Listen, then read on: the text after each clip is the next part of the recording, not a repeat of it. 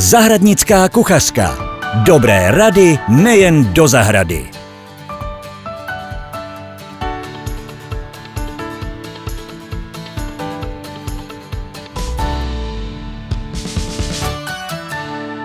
Dobrý den, milí posluchači. Jsem Petra a v dnešním díle Zahradnické kuchařky se budeme blíže věnovat rostlinám, které kvetou na podzim, hlavně tedy v listopadu. V dnešním díle tu nejsem sama, ale mám tu opět milého hosta, pana Jiřího Savince, kterého znáte jako velkého odborníka přes zahradničení, nejenom z minulých podcastů, ale hlavně z české televize. Jirko, zdravím tě. Ahoj Petro. A ahoj všichni. Když se řeknou podzimní květy nebo rozkvetlá zahrada na podzim, hned se mi vybaví různobarevné astry, růže a ocuny. Těch rostlin, co kvete na podzim, je ale mnohem více. Jirko, můžeš nám povědět něco o dalších zástupcích, které teď můžeme vidět v květu? Tak ono je to, Petro, s těmi kvetoucími rostlinami tak. Vlastně ten listopad už dalo by se říct je hodně chudý a to, co se objevuje, to, co obdivujeme, tak to jsou takové ty poslední závany vlastně té uplynulé sezóny. Nicméně jsou samozřejmě zahradní rostliny, trvalky, ale můžou to být i keře, které přinášejí tu krásu i s tímhle pozdním podzimem tak jak si už zmínila, jsou to třeba podzimní astry, i když, když je to léto takové to pěkné, příjemné, tak ono ty kytky už vlastně doznívají v tom listopadu, ale pořád ještě tam probleskují ty krásné pastelové barvičky. Takže to podzimní astry, ale třeba záplevák, jestli ti něco říká. To je nádherná trvalka, zapomenutá trvalka našich babiček, poměrně vysoká od 60 cm, ale třeba i do metru a půl. A jsou to takové ty barvy zlata, až medova, anebo dokonce jantarova. Takové jsou to kopretinky, kvítečky, je to, čmeláci to hodně teď v tuhle dobu vyhledávají, protože ono těch kvetoucích vlastně zdrojů pro, ty, pro ten hmyz už není tolik. Kvetou třeba kakosty. I když si to odbyli už v létě, tak vlastně teď s podzimem, vlastně s tím ochlazením, oni jakoby zjarovizovali a znova nasazují na květ. To jsou takové ty půdopokryvné kakosty, modře kvetoucí, fialově kvetoucí. Z těch novějších kytek, které se objevily v našich zahradách, jsou to třeba svíčkovce, gaury. Ty určitě znáš na těch dlouhých nitkovitých vlastně květních stvolech ty kvítky, které připomínají jakoby malé motýlky, ano. bělavé, růžové, až, až téměř červené. Tak gaury jsou taky vyloženě typicky podzimně kvetoucí květiny, i když oni kvetou už od léta. Třapatky. Dneska třapatkovky, on je v tom trošičku zmatek díky té moderní botanice, takže my jsme zvyklí na třapatky, které kvetou zase od léta vlastně až do toho pozdního podzimu a málo kdo ví, že když třapatku hned po odkvětu vystřihneme ta květenství, nechceme na semínka, tak jí to podpoří, ona znova nasadí další várku květenství a kvete skutečně až do zámrazu. A to dělají skoro všechny třapatky. Nejenom ta známá fialově kvetoucí, ale celá ta škála těch barviček. Prostě vystřihujte odkvetlá květenství u třapatek a dočkáte se květu opravdu až do zámrazu, třeba do prosince. Takže to je další kytka. E, z těch přirozeně kvetoucích na podzim rozchodníky, dneska zase správně by se měli jmenovat rozchodníkovce, to jsou ty tučnolisté, vysoko vysoké květiny. S oblibou je sázely už babičky třeba do trvalkových záhonů, ale nebo prostě různě do zahrady. Dneska se opravdu s oblibou vysazují třeba i ve veřejných výsadbách do záhonů, protože ten efekt podzimní je úžasný. Oni navíc trošku zbarvují ty svoje tučnější listky z takové té stříbrné až téměř do červené. Takže teď ty seda, sedm latinsky, rozchodníky jsou vlastně celé krásně červené. E, mohou přirozeně kvést třeba omněje, šalamounky, to je vysoká kytka, prudce jedovatá, ale také spousta podzimních slunečnic. Aha, a to vůbec nevím, co, co tím myslíš? Podzimní slunečnice? Patří mezi ně třeba topinambur. Aha, a ten určitě znáš, to je jako užitková rostlina pro ty hlízky, ale ona skutečně vykvétá květy slunečnic. A těch e, kytek v rodu Heliantus je neskutečně mnoho a spousta z nich kvete skutečně na podzim v tuhle dobu. No, tak to je jedna řada, takové ty květiny, které kvetou přirozeně v těch trvalkách. A pak jsou ty, které tím, že je na konci léta po odkvětu zastřihneme, se střihneme, tak oni nám znova teď s podzimem vykvetou. A to jsou právě ty třapatky, jak už jsem zmínil, ale může to být třeba i šanta hroznovitá, taky krásná kytka, taky může v tuhle dobu kvést. Šalvě haj, hajní, ale jsou vlastně i různé další vytrvalé šalvěje, které takhle remontovaně vykvétají. Stračky, ostrožka stračka, taky. Člověk by řekl, že v létě to delfínium eh, prostě skončilo to kvetení, ty dlouhé květenství se zastřihnou a oni skutečně ještě teď se zkracujícím se dnem a s ochlazením vystartují další květenství. Takže zase Kytka podpořená tím, že jsme ji v létě nebo na konci léta zastřihli. Rozrazil dlouholistý, zase krásná trvalka, výrazná ve výsadbách v zahradě. Když ji sestřihneme, ona skutečně zase teď v tom listopadu vystartuje. A pak jsou to třeba různé floxy. Floxy? Já jsem myslela teď, když jsem je ostřihávala, že už jako nekvetou. Hmm, a oni to někdy dokážou, ale chce je ostříhat včas. To znamená nenechat je potom od květu dlouho odpočívat a někdy oni to zvládnou a vykvetou ještě jednou. Flox paniculáta to dokáže, mm-hmm. ale mhm. zase záleží na kultivaru. Těch kultivarů je strašně moc. Kvetoucí v tuto dobu můžou být i keře a stromy. Jedním takovým zástupcem, který mám velmi ráda, je motýlí keř, který mám sama na zahradě a je teď obletovaný spoustou hmyzu. Jsou ještě nějaké jiné keře, které teď kvetou? Tak ono zase u těch budlejí, jak říkáš, motýlí keře, tak je to takový ten poslední záchvěv toho léta a všechno to odvisí od počasí. V okamžiku, kdy se už udělá takový ten sichravý podzim, mlhy, sluníčko žádné, tak ono ty budleje už toho moc neudělají, ale v okamžiku, kdy třeba na dva, na tři dny zasvítí sluníčko, tak oni skutečně jsou schopné vykvést těmi posledními květenstvími a přilákat ten poslední hmyz, který ještě tou zahradou proletuje. Ale dalo by se říct, že podzim, takhle pozdní podzim už je na ty dřeviny kvetoucí poměrně skoupí, takže tam už spíš musíme uvažovat o tom, co nám třeba vykvetlo z nějakých důvodů, eh, třeba v důsledku horkého léta se dokážou některé ty dřeviny zase jakoby prožijou si to období odpočinku vynucené tím vysokým horkem, tím velkým horkem a slunečním svitem a najednou na podzim nám třeba se stane, že nám rozkvete polovina švestky, hrušně, jírovce někdy kvetou na podzim. Takže to je takové zase vynucené období pro spoustu dřevin, ale že by cíleně jako by něco kvetlo v tuto dobu, to spíš se stane, že nám vykvete předčasně jasmín, jasminum nudiflorum. Někde v zahradě, kdo ho má, tak ví, že to je nádherná vlastně převislá nebo liánovitá rostlina, dřevina, tak se stane, že třeba už na konci listopadu, často v prosinci před Vánocemi ten jasmín, když, má, když nemrzne tolik ještě a ty podmínky už je chladněji, tak on skutečně vystrčí ty první kvítky a vykvete. To se týká třeba některých vilínů. My jsme zvyklí, že ty vilíny vykvétají už někdy v lednu, po novém roce, v únoru běžně a pak do plného květenství přicházejí v březnu ale už na konci listopadu jsou první, většinou jsou to botanické druhy vilínů, rod Hamamelis, a ty skutečně dokážou vykvést už v listopadu.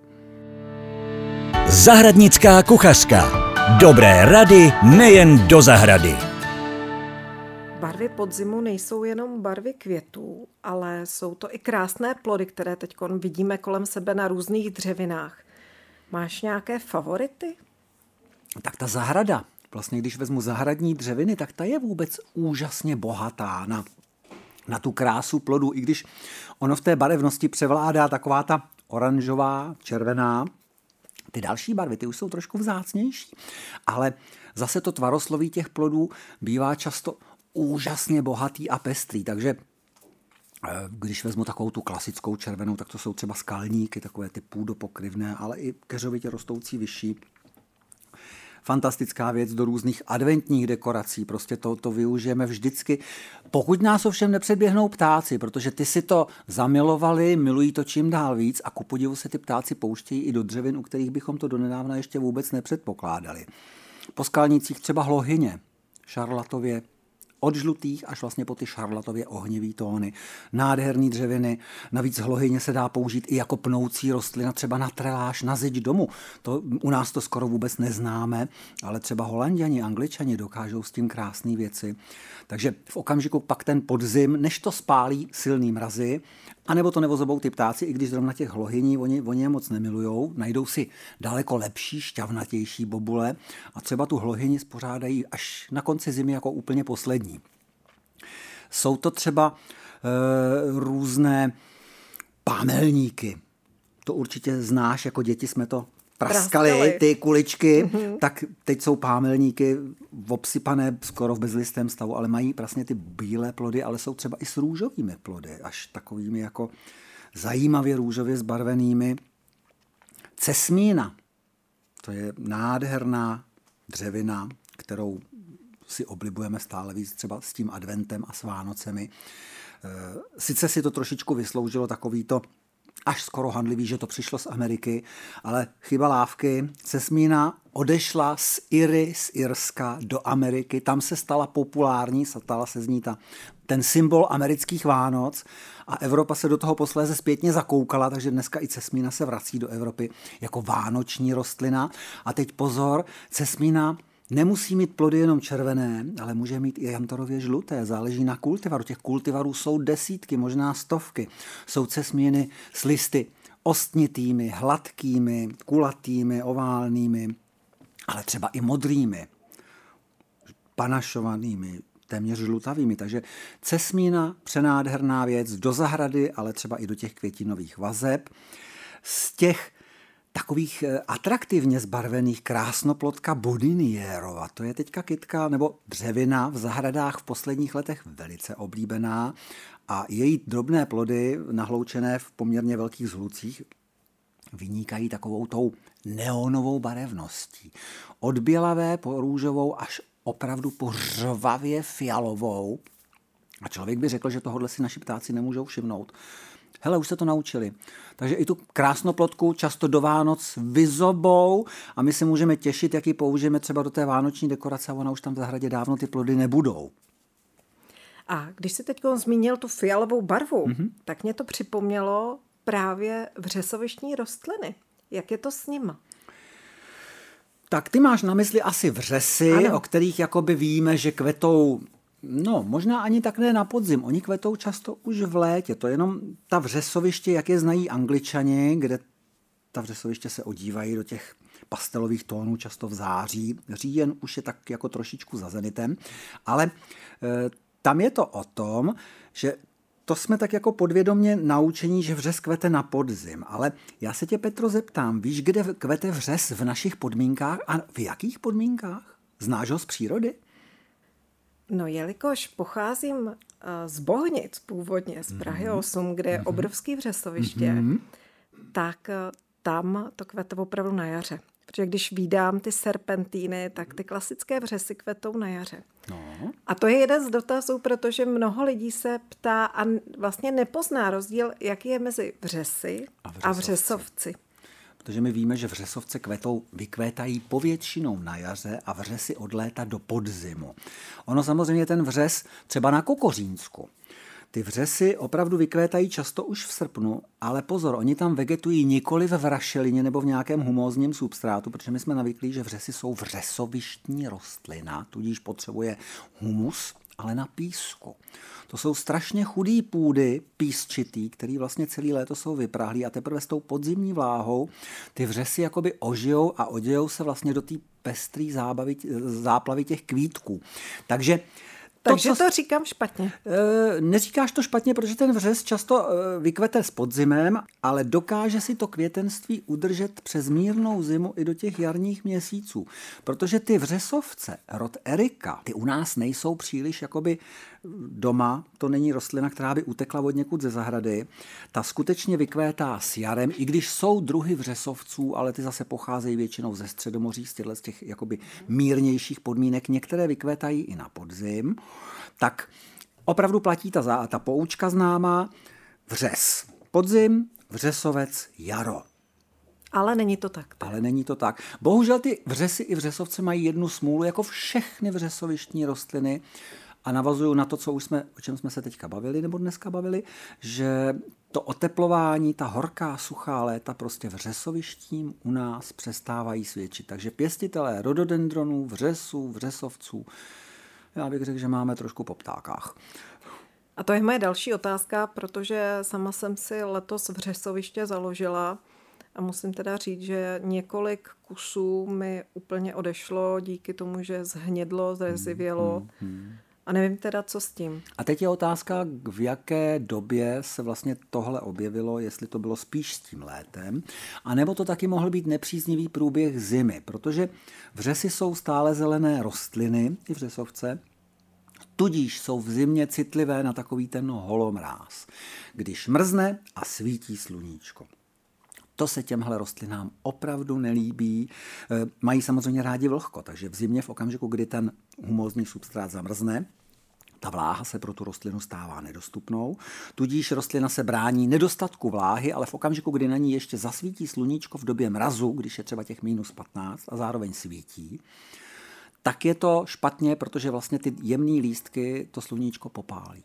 Je to důsledek toho holomrazu. A ono samozřejmě to se může stát v zimě, ale teprve na jaře se to projeví s tou plnou silou, jo, v té plné síle. Že až teprve na jaře zjistí, že najednou to vřesoviště začíná nabírat takové ty rezivé tóny, že některý kultivar je odolnější, některý míň. Ještě je potřeba zmínit, že my dneska zakládáme vřesoviště, z těch vřesů, které často si myslíme, že když si koupíme ten kvetoucí vřes teď do té adventní dekorace a pak ho zasadíme do zahrady, že hurá, máme vystaráno, bude to dvojí krása. Není to tak. Ty vřesy a vřesovce, vyšlechtěné vlastně pro, tu, pro ten nádobový účel, ty jsou opravdu vyšlechtěný pro tuhle jednu jedinou příležitost. Je to, já tomu říkám instantní kitka. Nechat to dotkvést, smrznout, vyhodit. Dál se s tím trápit nemá smysl. Do té zahrady musíš sázet vřesy skutečně určené do venkovních výsadeb. Jsou jich desítky, možná stovky kultivarů, různě barevných, různě vysokých, jakoby i barvy listů se mohou měnit, jsou zlatolisté vřesy. Takže je tam možno vybírat, ale musíš vybírat vřesy do venkovních podmínek, do zahrady. Protože ty krásné vřesy, který si koupíš teď do toho adventu, do té dekorace, tak všímej si, oni byli vyšlechtění proto, aby se ty jejich kvítky vůbec neotevřely. Oni jsou to pořád ta zavřená špičatá poupátka a svítí jako malinkaté droboučké lampičky. Oni se nikdy neotevřou, ty kvítky. Takhle už byla ta kytka vyšlechtěná. A v okamžiku, kdy pak přijde silnější mráz, tak ji samozřejmě spálí. My ji sice můžeme zalívat a všechno, ale většinou ta kytka nemá to trvání přes nový rok. Teď odbočím od tohoto tématu, ale spíš jenom pro zajímavost. Dá se ještě teď v listopadu sázet nějaká cibulovina, nebo dají se sázet cibuloviny jako tulipány a podobně? Můžeš sázet všechno, je-li rozmrzlá zem, i když je blátivá, rozmáčená. Každou cibulku na jaře kvetoucí můžeš dostat do země od listopadu až třeba do března. A to platí třeba i o česneku. Lidi často spěchají, myslí si, že česnek honem, honem, honem, rychle do země, když ten česnek nestihneš na podzim. A únor, březen už je rozmrzlo, nebo třeba vůbec ta zima nebude mrazivá tak můžeš třeba i na začátku března ještě vysázet česnek. A to též platí o všech těch krokusech, tulipánech, ale pozor, přes tu zimu nesmíš nechat ty cibulky vyšeptat, protože oni samozřejmě stravují to svoji energii tak, jak jsou nabuzené, že jo, aby zakořenili v zemi a teď najednou my jim to vlhké prostředí té půdy nedopřejeme, tak ta cibulka sama sebe stravuje, jakoby vyšeptává, postupně vysychá. Takže když už chceš ty cibulky dostat do země třeba až v takhle pozdním termínu po novém roce, tak uložit někde v chladu, ne příliš vlhko, aby, aby zase nechytili nějakou plíseň, botritídu a podobně. A můžeš sázet i takhle v předjaří. Můžeme ještě teď na závěr říci o něčem krásném, co je teď na zahradě a čeho si normálně nevšimneme? No a teď si trefila ten hřebík do Makovice. My vlastně tou zahradou často proletíme, snažíme se maximum toho všeho uklidit a vůbec si nevšímáme té krásy, která vlastně odchází společně s tou vegetací. Takže třeba podzim je čas některých travin, dochany, ozdobnice, prosa, to jsou v tuhle chvíli ty nejkrásnější trávy v zahradě a je to spíš o detailech, protože ta zahrada sama o sobě je čím dál smutnější a smutnější, ale je dobrý si všímat takových těch detailů. To se týká třeba i trvalek. Bohyšky, který byly doteďka krásně šťavňaté zelený, tak najednou zbarvali svoje listy do takové citronově žluté barvy. Ono, ta, ono to vydrží dva, tři dny a pak to rychle zvadne, splihne a je po kráse, ale i ta pomývá krása vlastně těchto těch barev je často neskutečně jakoby až magická, by se dalo říct. To se týká třeba čechrav, eh, můžou to být i různé rozrazilovce. Všechny tyhle květiny vlastně vybarvují svoje listy do žlutá až třeba do bronzových tónů. Jirko, děkuji ti za dnešní povídání. Bylo to opravdu plné zajímavostí. A s vámi se, přátelé, těším na slyšenou zase příště. Zahradnická kuchařka. Dobré rady nejen do zahrady.